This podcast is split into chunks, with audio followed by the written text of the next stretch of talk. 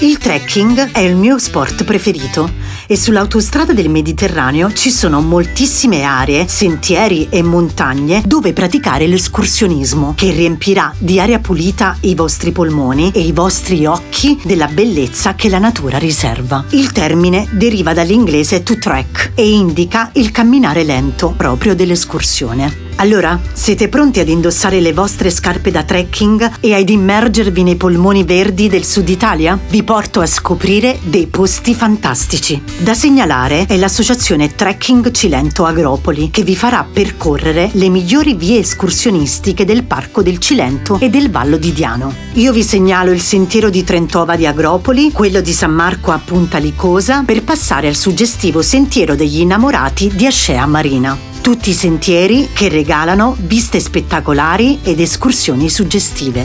Un altro posto per la camminata lenta e per la scoperta delle bellezze naturali è il Parco Nazionale del Pollino. Qui, particolarmente suggestiva, è l'escursione fatta di notte fino alla Serra delle Ciavole, con l'obiettivo di scoprire ed ammirare la bellezza del pino locarico, che cresce proprio in queste zone. Anche le escursioni sui monti dell'Orso Marso sono assolutamente da non perdere. Un'altra meta che vi lascerà senza fiato è quella del Monte Caramolo e il Giro dei dei piani in mezzo ai due mari. Andando verso sud non potete assolutamente perdervi il cuore pulsante della Sila, con gli itinerari del parco fluviale di Camigliatello fino ad arrivare in Calabria. In Aspromonte famoso è l'itinerario che da Reggio Calabria arriva a Gerace, che lo scrittore londinese Edward Lear scoprì nel 1852 e che è passato alla storia come il trekking dell'inglese. Un viaggio splendido alla scoperta scoperta dei borghi più belli d'Italia, immersi nella natura incontaminata